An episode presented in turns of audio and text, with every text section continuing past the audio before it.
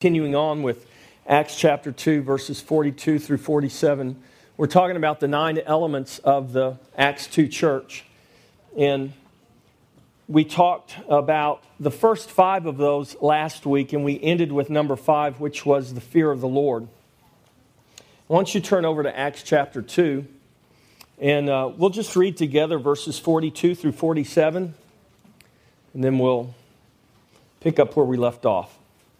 Father, thank you for your word. Lord, we thank you that your word is truth, that your word is eternal. That, Lord, you declared this very thing that heaven and earth may pass away, but your word, your word will never, ever pass away. God, we value your word. And we look to it and we ask that the Holy Spirit today would open our eyes and open our minds, would bring illumination and revelation of this word of truth. Lord, to set us free, to make us free indeed. Lord, in Jesus' name, amen. Acts 2.42, it says, And they continued steadfastly in the apostles' doctrine and fellowship, in the breaking of bread, and in prayers. Then fear came upon every soul, and many wonders and signs were done through the apostles. Now all believed who were together and had all things in common, and sold their possessions and goods, and divided them among all as anyone had need. So, continuing daily with one accord in the temple and breaking bread from house to house, they ate their food with gladness and simplicity of heart, praising God and having favor with all the people. And the Lord added to the church daily those who were being saved. And on your uh, message guide this week, the last four on your front page there are left blank. And number six there is commonality. It says in verse 44 Now all who believed were together and had all things in common. They shared all things together. There was a commonality, or we could use this word, a community. Amen? So there was a growing community that was expressed, that was manifest, that was seen in the church. Number seven is unity. And it says here in the next verse, in verse 46, it says, So continuing daily with one accord. They were one voice. And we're going to talk specifically about each of these four in just a moment. So there was a growing voice, not many voices, but one voice. Number eight is praise. Verse 47 says, praising God. They praised together. They shared all things together. They were one voice. They praised together. And so, out of their praise, there was a growing expression of who God is. This is what was being declared. And the last blank there is growth. Praising God, having favor with all the people, and the Lord added to, didn't subtract from, he added to the church daily. So there was growth or transformation. Now, we're going to talk specifically about these things, and, and I put a slash there because today we, we, we make the mistake of equating growth with bigger means growth. Well, it does with a lot of things, but in the church, it's not always indicative of the growth that God is desiring.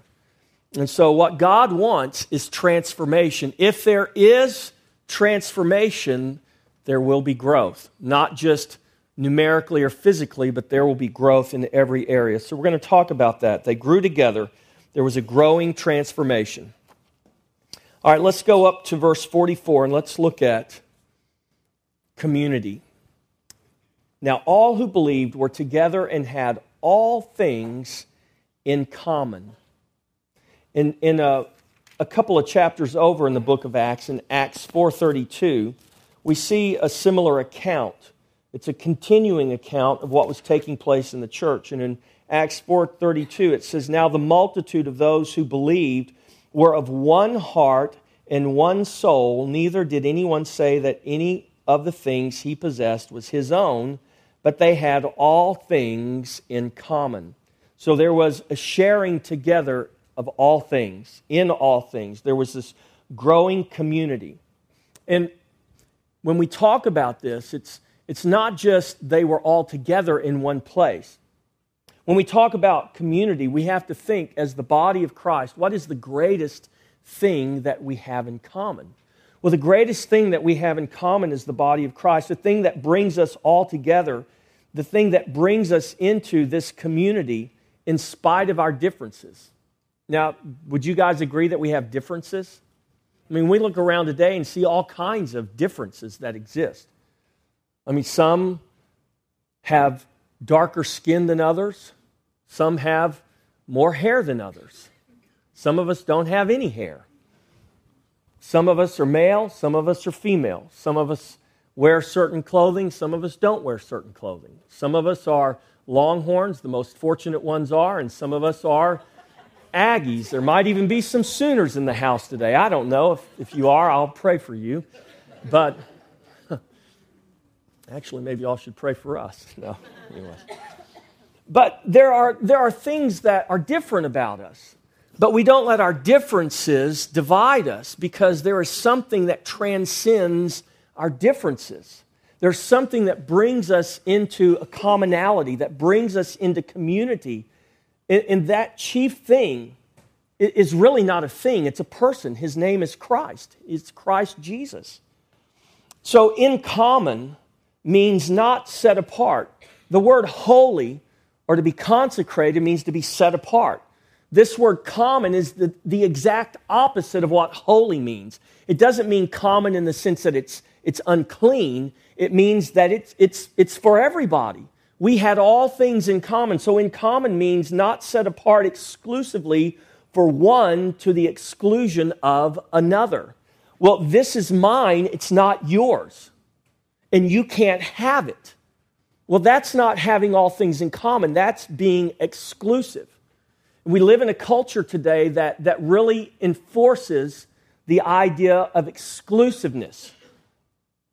It, it, you know, in Spanish, I don't know very much Spanish, but I know this mi casa es su casa. My house is your house.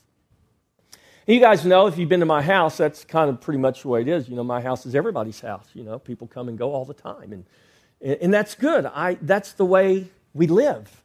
And, and, and that's fine.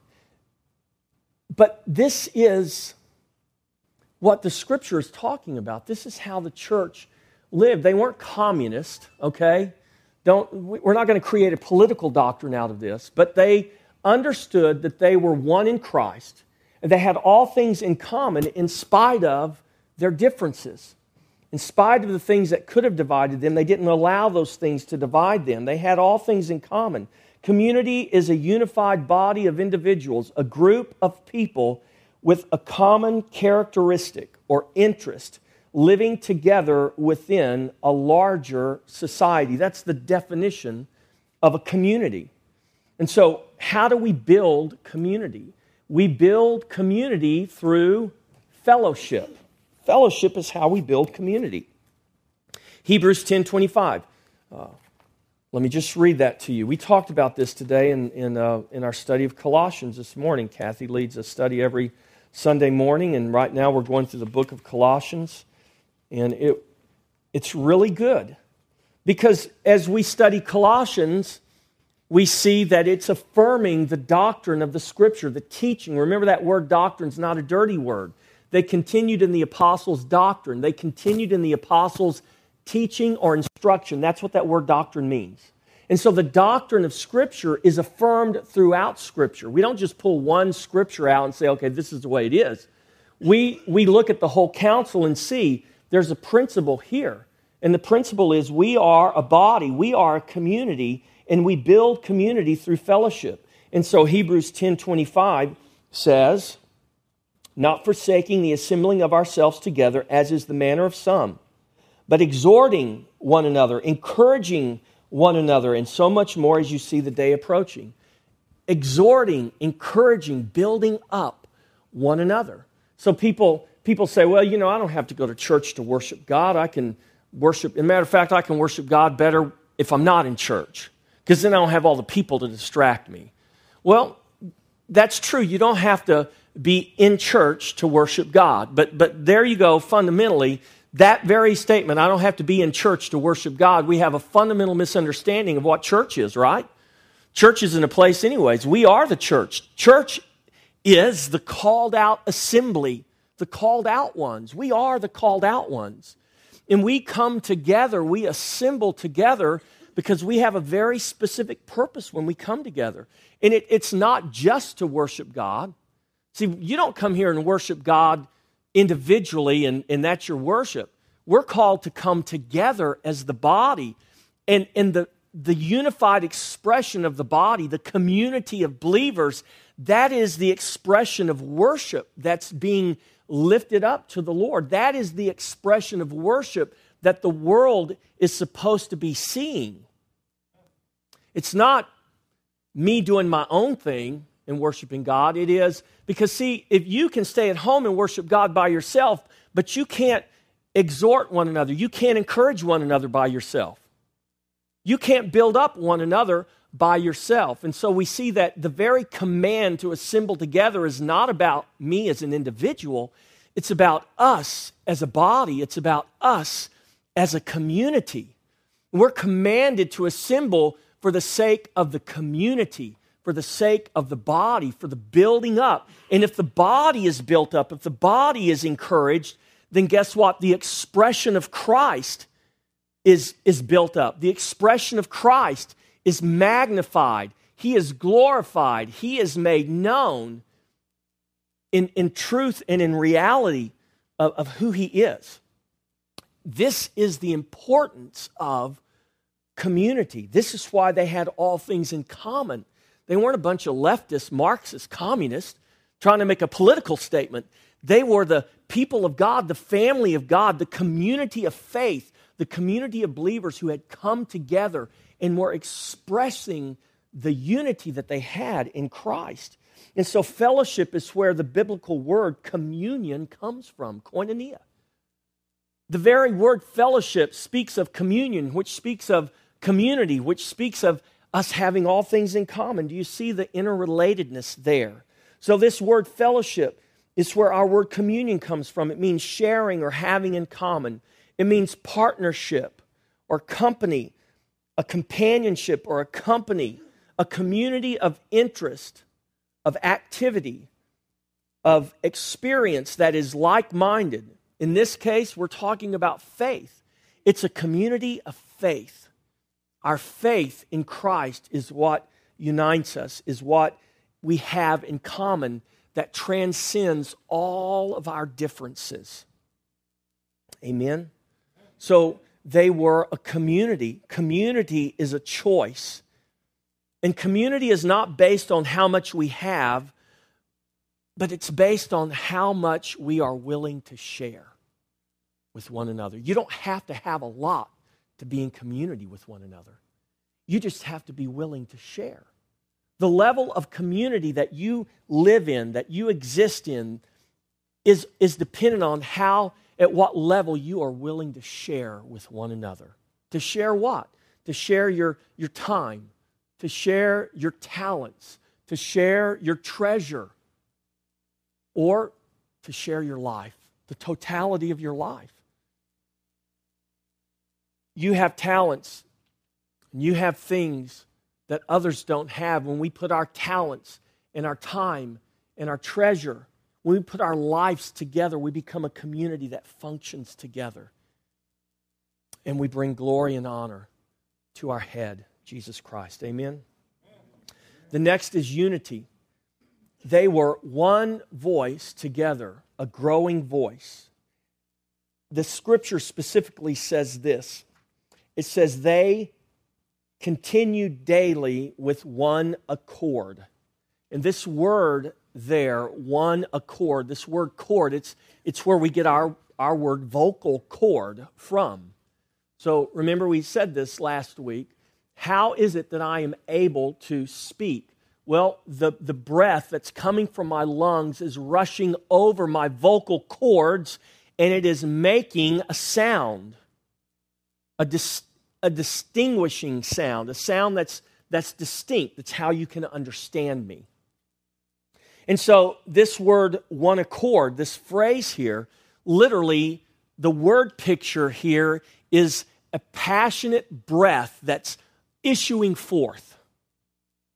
And this is why I say unity is not just about us being in one building together.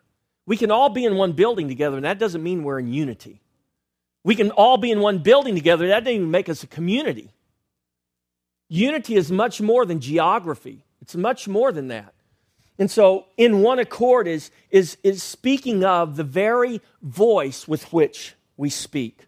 So, speaking with one voice as one man, not divided. Remember, after the flood, Nimrod built a tower and said, We'll never be destroyed by a flood again. As a matter of fact, we're going to build this thing so high, we're going to ascend to the heavens and we will take God down, and he's not going to do this to us again. You can read the historian Josephus, and this was Nimrod's attitude. And God said, as he looked at man building that tower, he said, You know, man is something else.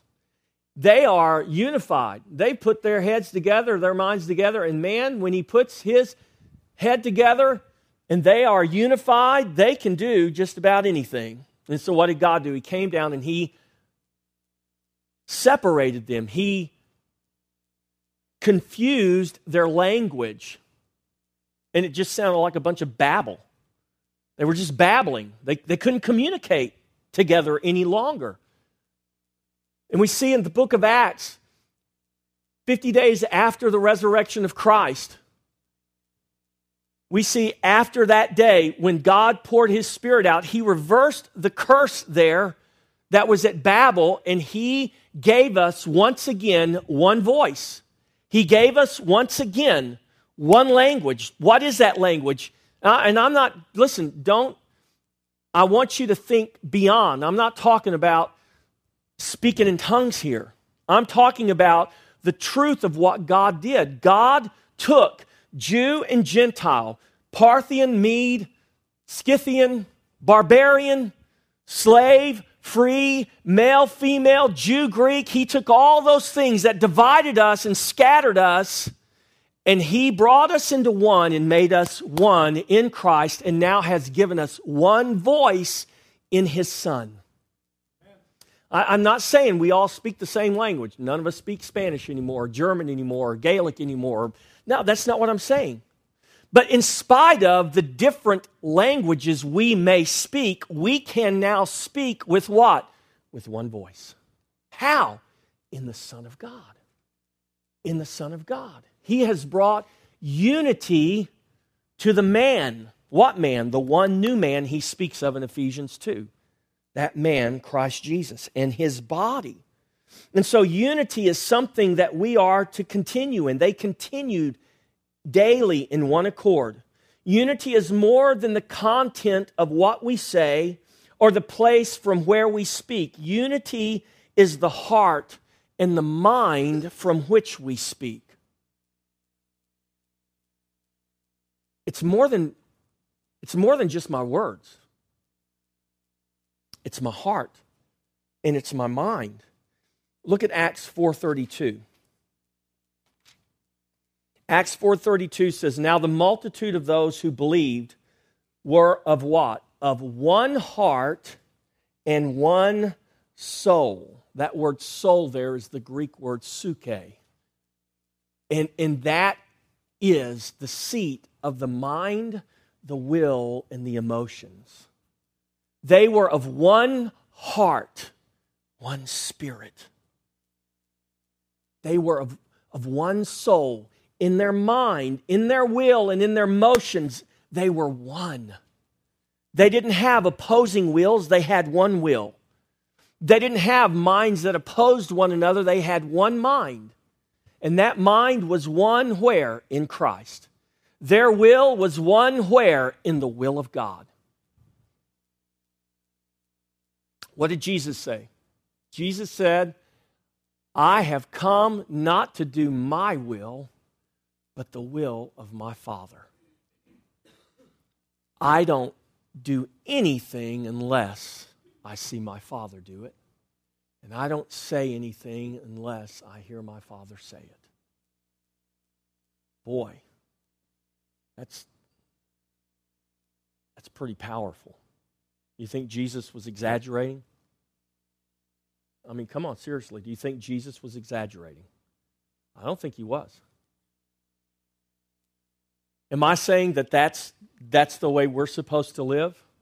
Well, yes, we are. Am I saying that, that, that we do that? No, we don't. Aren't you glad for the grace of God? Aren't you glad there, there is one who still is submitted to his Father? Aren't you glad there was one who walked this earth and he was totally and completely submitted to the will of his Father? He didn't come to do his own will.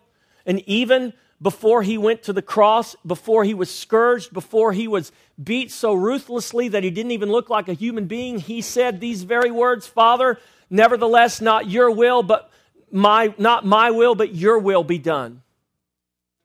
Your will, Father, not mine. Let your will be done. What did Jesus tell us to pray? Our Father who art in heaven, hallowed be thy name. Holy be your name. Your kingdom come. Your will be done on earth, even as it is in heaven. Church, how can we do his will on earth, even as it is in heaven? How are we going to do that when we're so different? When we're divided by so many things, when there, there are so many things that come up that just seem to, to divide us and lead us into different directions, how are we going to do that? We're going to do it as we come under one head. We're going to do it as we live in the community of faith under the headship of Jesus Christ. We're going to do it as we become one man with one voice because we have one heart and we have one mind, and that is the heart of God and that is the mind of God to do the will of God. If our hearts and our minds are united, then guess what? Our voice will be one. When you leave here, you'll all say the same things. If your heart and your mind is one. If our hearts and our minds are one, if they're united, then our purpose, our purpose will be one. You'll leave here and you'll have one purpose it's not to promote yourself, it's not to make a name for yourself, it's not to satisfy yourself, but it will be the purpose that is found in Him. It's to promote Him, it's to satisfy Him and to be satisfied in Him. To do His will, not our own.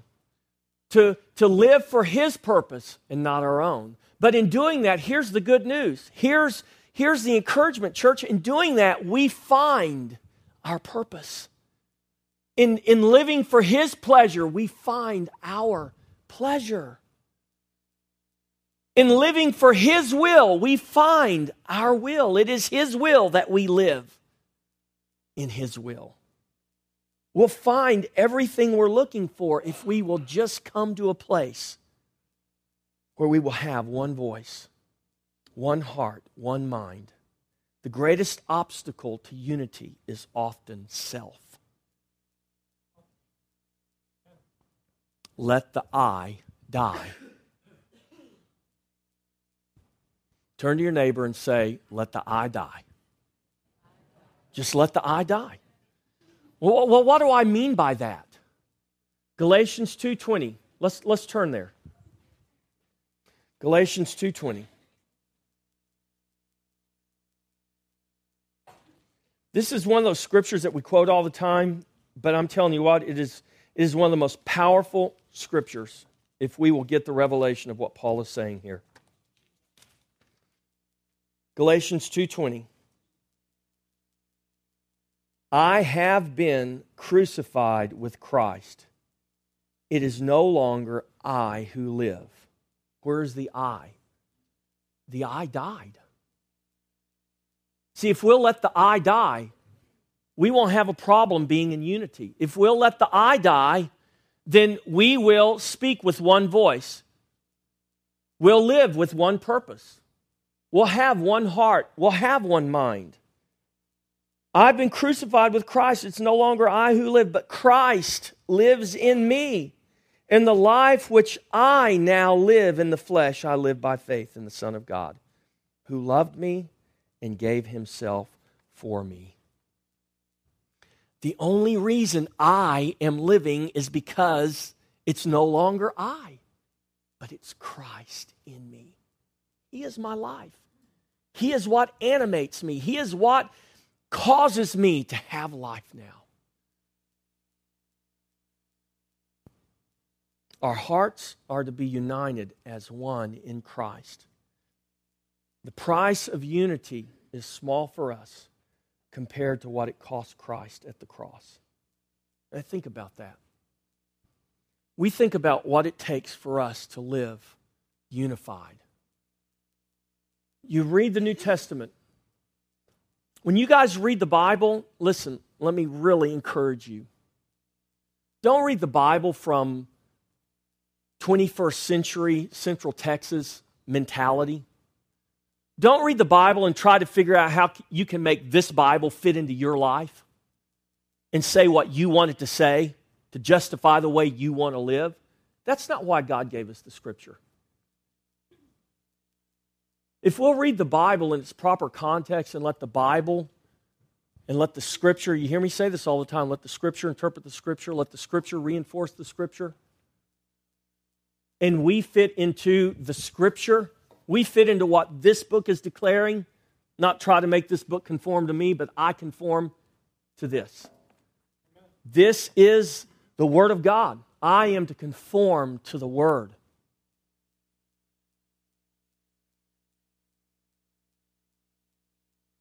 If we, as we read the scriptures and we read, you know, Solomon said this in the book of Ecclesiastes. He said, There is nothing new under the sun.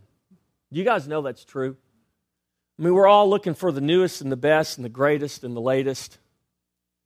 But there, there is not. There's nothing new under the sun. Even Christ. The scripture says he was the Lamb of God slain before the foundations of the world. When Jesus came to this earth, when that baby was born in Bethlehem, it wasn't because God says, you know, I'm just really wanting to do something different after 4,000 years of humanity. I think I'll just, I think I, I I'm just going to have a crazy thought and let's try this. That's not what happened. God's plan has been God's plan before time began. God's purpose is what He purposed before this world was ever spoken into existence.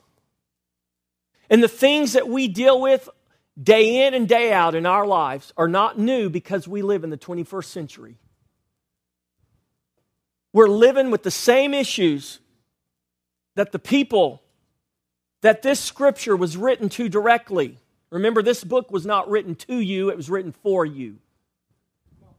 When Paul wrote to the Corinthians, he was really writing to a church in Corinth.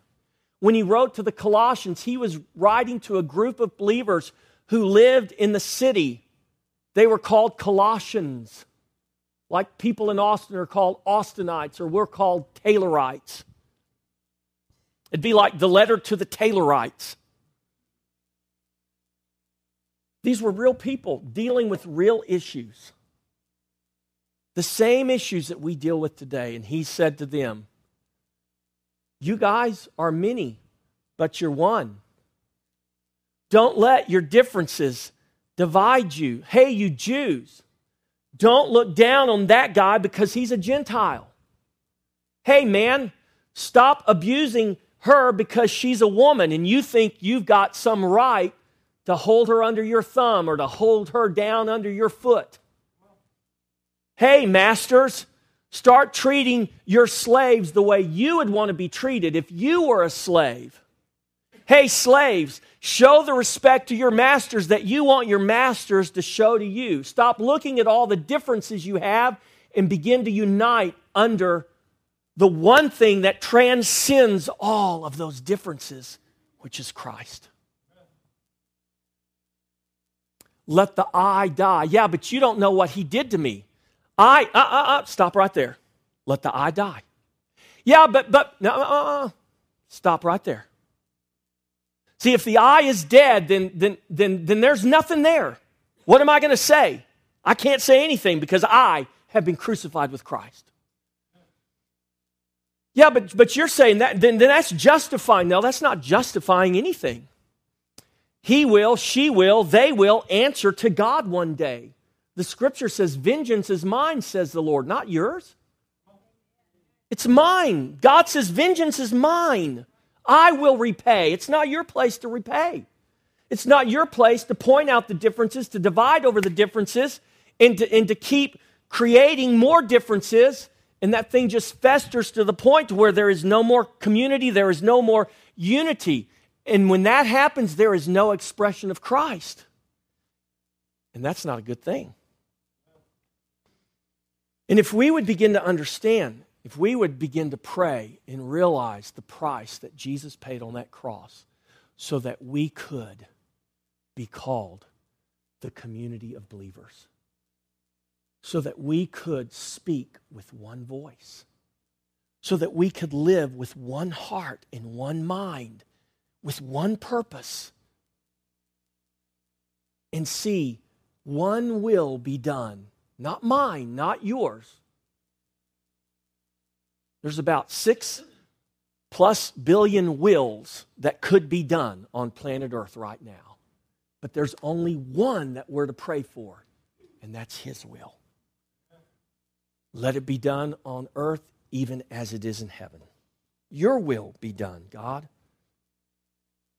And so the price of unity is small for us compared to what it cost Christ on the, church, eh, on the cross. He gave his very life so that we could come together under his headship, so that we could be united in his life.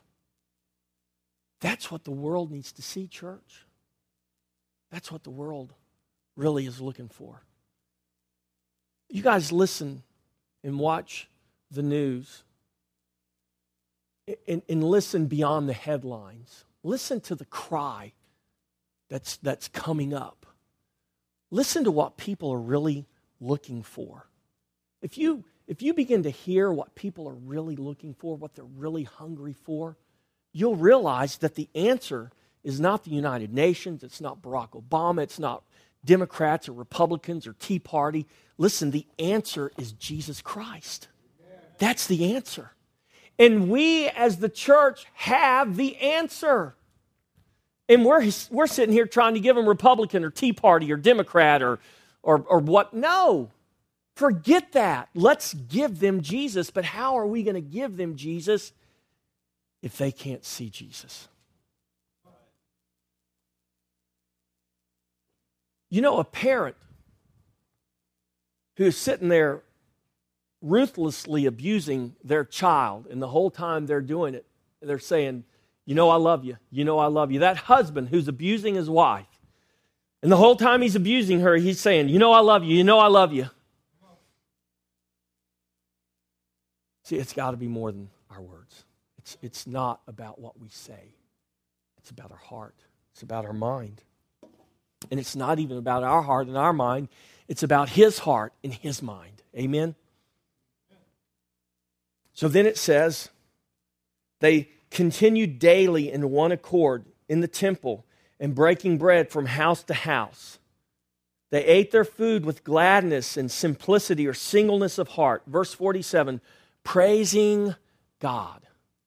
Praising God. Now, this is an interesting word here. They praised God together.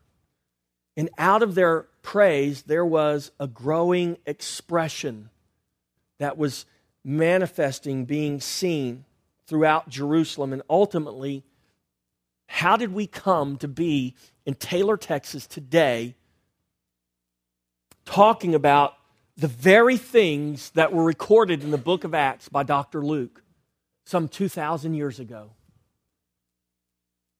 because what they began, these elements that began in the Acts 2 church, because those things continued. And they continued for a very specific reason. Praise is one of the hallmarks of the community of believers. Now, we got to get out of the idea that praise is music that's over so many beats per minute and worship is, is, is music that's under so many beats per minute. You, you guys tracking with me? Praise can involve music, but it necessarily has nothing to do with music. You guys tracking with me? This word praise, they praising God.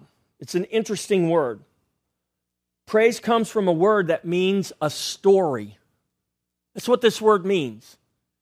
It comes from a root that means a story.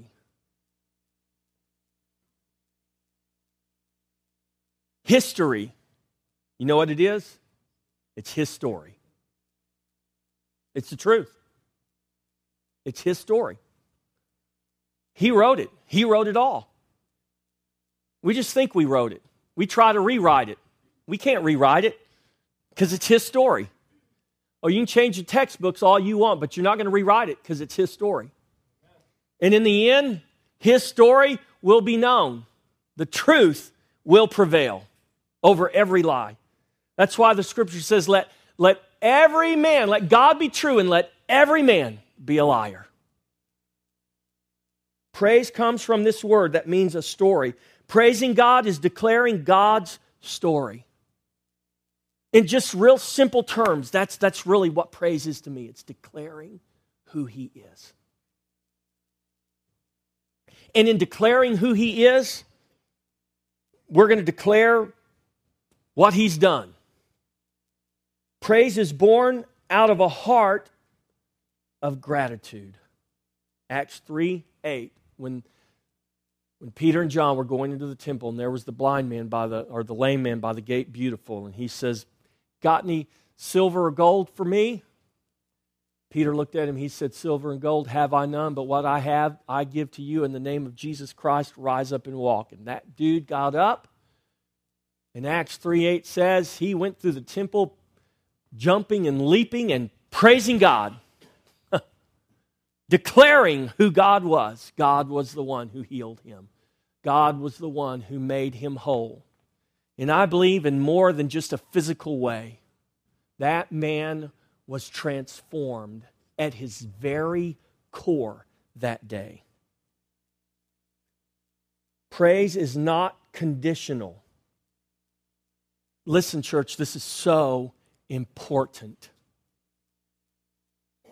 You may think it's conditional. You may treat it as though it's conditional. You may use it and exercise it and participate in it on a conditional basis. But I'm going to tell you right now praise is not conditional. Our circumstances do not change who He is, and our circumstances do not change His story. He is the author of the story. We are his workmanship, created in Christ Jesus for good works, which he prepared beforehand. Here's the script God wrote it for you beforehand. He commands your destiny. Now, we, we like to wrestle with that.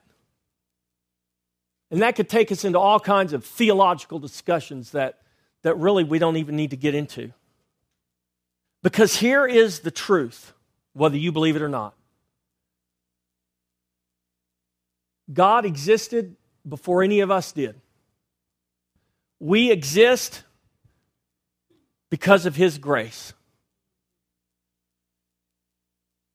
He wrote our story before he threw the sun, the moon, and the stars into place. How do we know that? Because the scripture says that He prepared good works for us to walk in beforehand. Where? In Jesus Christ. Well, who is Jesus Christ? He is the Lamb of God that was slain before. Before what? Before the foundations of the world. That blows my I'll just be honest with you, that just blows my mind. That makes my mind go tilt.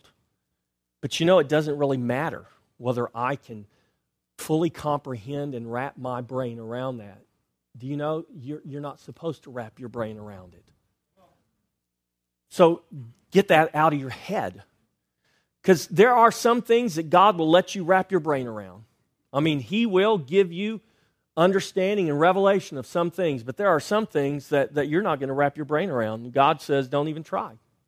Your brain's not meant to wrap around it, it's too big for your brain to wrap around. But do I believe that He is the author and the finisher of our faith? Do you believe that, church? That's what the scripture declares. So it doesn't matter whether you believe it or not, it doesn't change his story. It doesn't change anything whether you believe it or not. His story is going to go on. Do you, you understand that?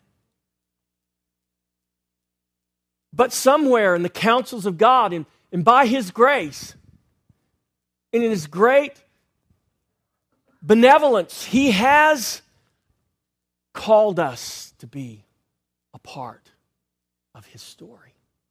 He has made us a part of His story. He has written us into the story.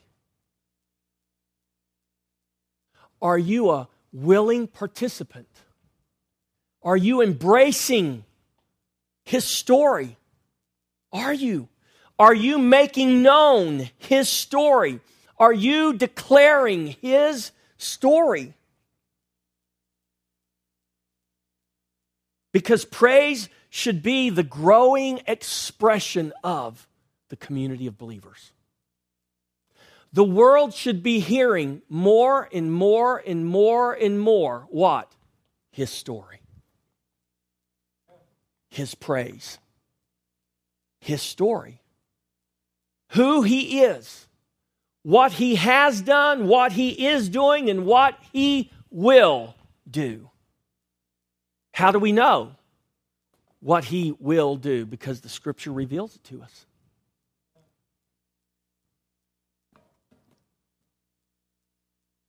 And he knows the end of the story. And he knows when the end will come. We don't. So, what do we do until that time? We continue to make known his story. We continue to express his praise.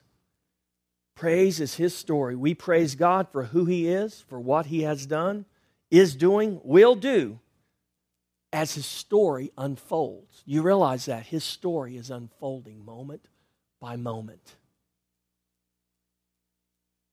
The very fact that you're sitting here today is part of his story. There are people all over the world, some in buildings like this, some in places far different.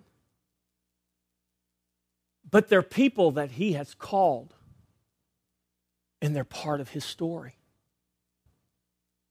And even those that have not been called, the king of Babylon was part of his story. Pharaoh was part of his story, even though Pharaoh had a hard heart. Pharaoh was part of the story. And God says, I wrote you into my story because I'm going to use you to demonstrate my power and my mercy. Remember last week we talked about the fear of the Lord? and that what is missing from the church, we got the church praying for more miracles. I said, stop praying for miracles. Begin to pray that the fear of the Lord would return to the church. Just the very fact that we are part of His story. Now, how come God didn't write me in as a Pharaoh? I don't know. It ain't because I'm all that. It's not because I'm a good guy and he was a bad guy. I can't tell you why God didn't make me Pharaoh. He just made me little old Jeff Ripple. I don't know why he did, but he did. But I'm going to tell you what. The more I begin to see and comprehend what God has given me in Jesus Christ, the more I stand in awe of Him. The more I fear and tremble, not in a bad way, not because I'm afraid he's going to punish me or abuse me, but I realize I just ask I ask myself this question sometimes. I don't know, maybe I'm just weird. But I do. I ask myself this why why God did you why why Lord did you allow me to be me? Why did you put me here? I mean, you know, when I go to Mexico and I see people living in the dump and I see them living in squalor and, and, and, and we are reading, somebody was reading an article about the, the guy that went to India, the CNN reporter. He's getting off the boat puking because they're at the river and there's so much human feces and waste, and the stench was just so overwhelming. The reporter couldn't do anything except puke. He said, My God, how do people live in this? I mean, church, why weren't we born there? Why aren't we living in that right now? Do you have an answer for that? You don't, except by His grace. We're here and not there. Was it anything that I did that caused me to be here and not there? Absolutely not. Except the grace of God.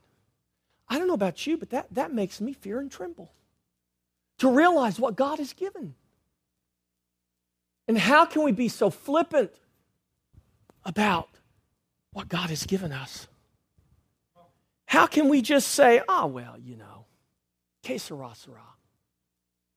And we just continue on as if it's not about His will, as if it's all about me, as if God's here to serve my purposes. He wrote this Bible so I could be more prosperous and happy and successful. I mean, He's at my beck and call, He's my 911 in heaven. Come on, church. Let's get real. Let's wake up and realize who we are compared to who He is.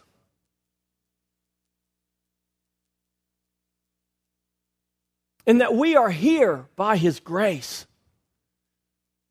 John says in 1 John 5, he says, Little children, I write these things to you that you may know that you have eternal life.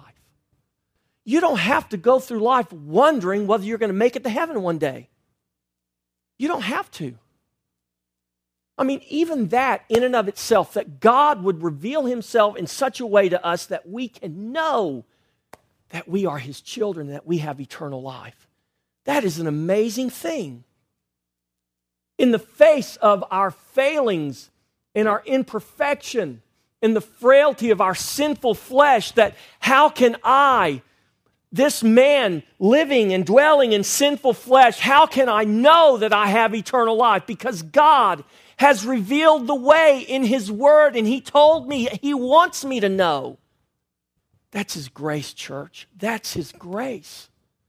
How can we live life and be so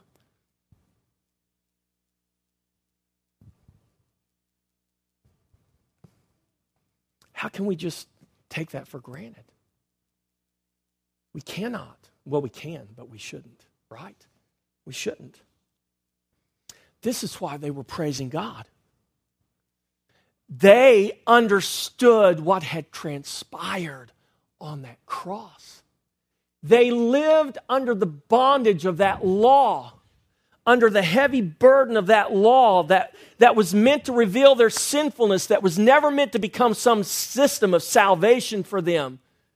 And when they received the revelation by the Spirit of God of what Christ did on the cross when he finished his work there, the redemption that he purchased for them, the life that he gave to them by his grace. I'm telling you what, they couldn't keep their mouths shut. They began to tell his story. They were far different than we are today in many ways. But it doesn't have to be so. We live in a different culture, a different time, wear different clothes. Our lives are totally different than theirs, but our God is the same. The gospel is the same. The message is the same. What He has done for them is the same that He has done for us. We have the same story. We should be speaking with their voice, with their mind, because their voice was the voice of God. Their mind was the mind of God. Their heart was the heart of God. That's what we should be speaking with. We're part of a story, it's still unfolding. Praising God and having favor with all the people and the Lord. The Lord added to the church daily those who were being saved. And we see that there was a growth, an increase that was taking place, a growing transformation. Romans 12, 2. Paul says, Brothers, in verse 1, I beseech you, therefore, brothers, that you present your bodies as living sacrifices, holy and acceptable to the Lord, which is your reasonable act of worship. No longer being conformed to this world, but being, being. A present tense, continuous action, being transformed by the renewing of your mind, that you may prove what is that good and acceptable and perfect will of God. Transformation. Transformation is what God is looking for. In 1 Corinthians 2 14, turn over there.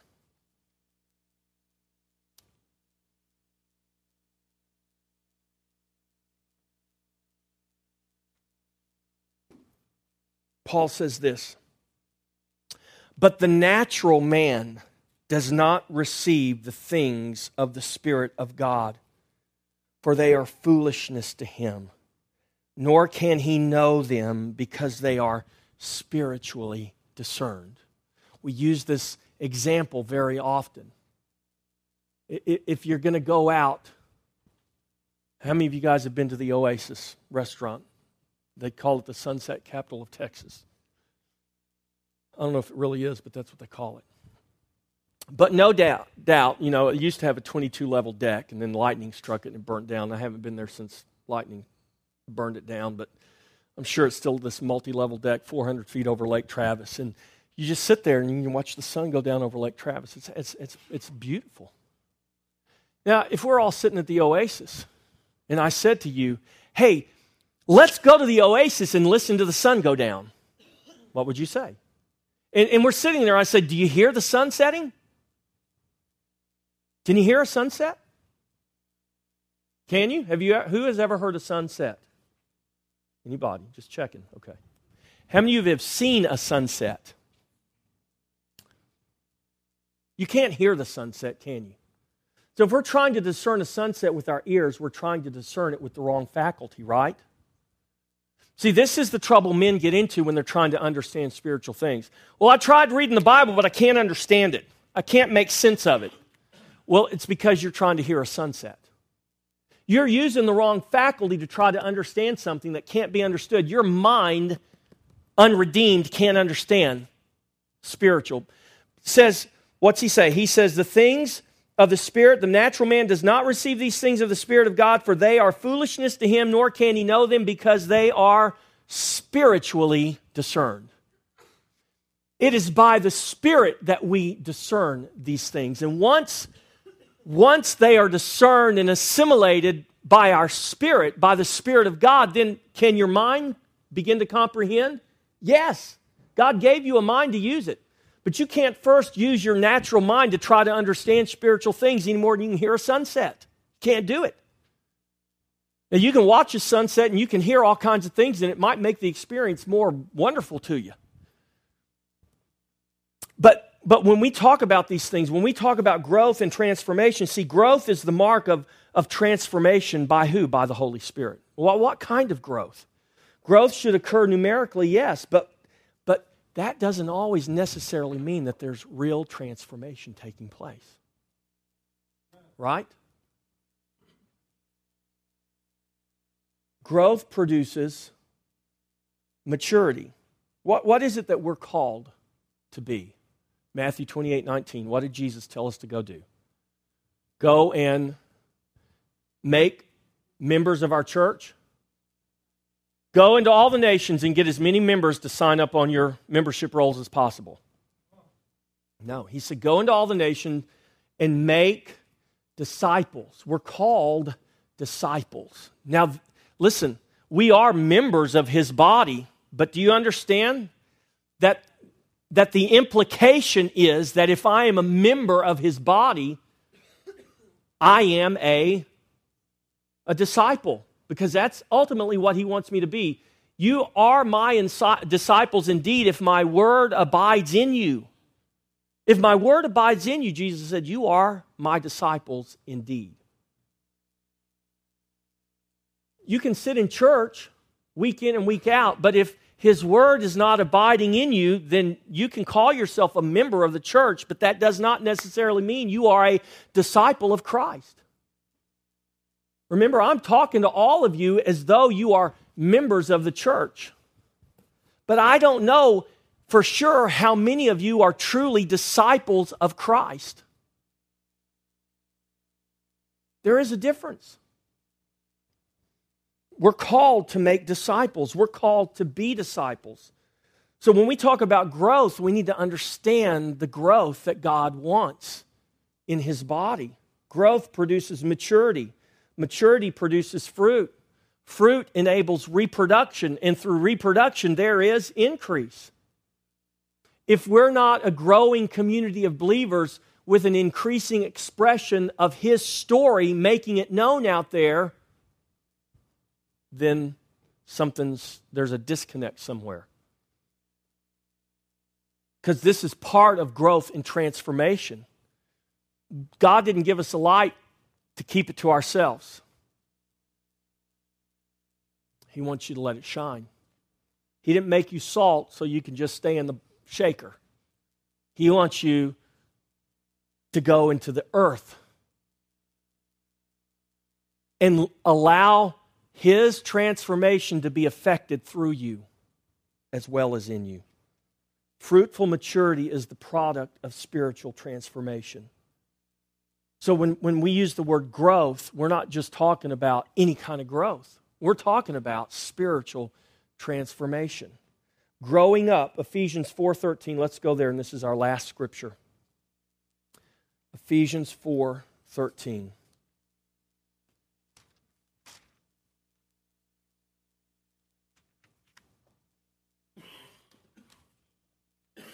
Paul says to the Ephesians,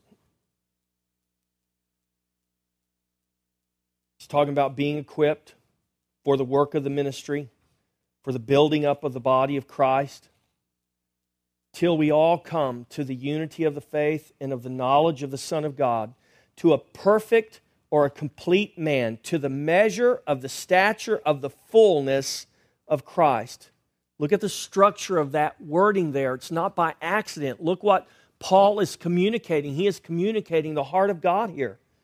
That we should no longer be children, tossed to and fro and carried about with every wind of doctrine by the trickery of men in cunning craftiness of deceitful plotting, but speaking the truth in love may grow up.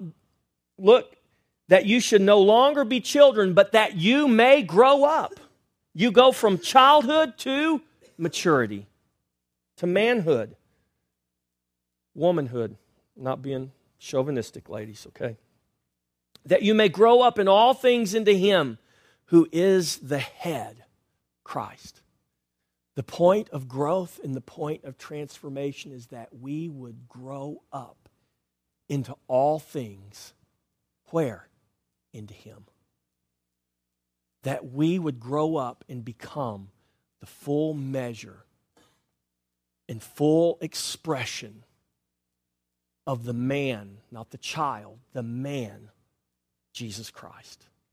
Amen? Transformation and growth come from the Lord.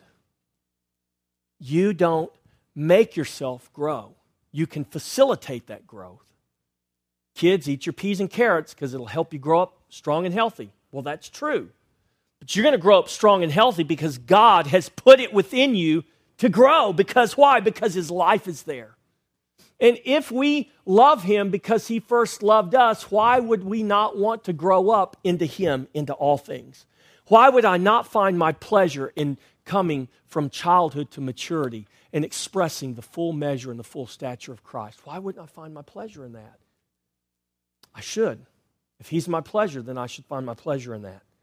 So, transformation and growth come from the Lord. They are manifest in us as we walk by faith, not by sight, but as we walk by faith in the Spirit.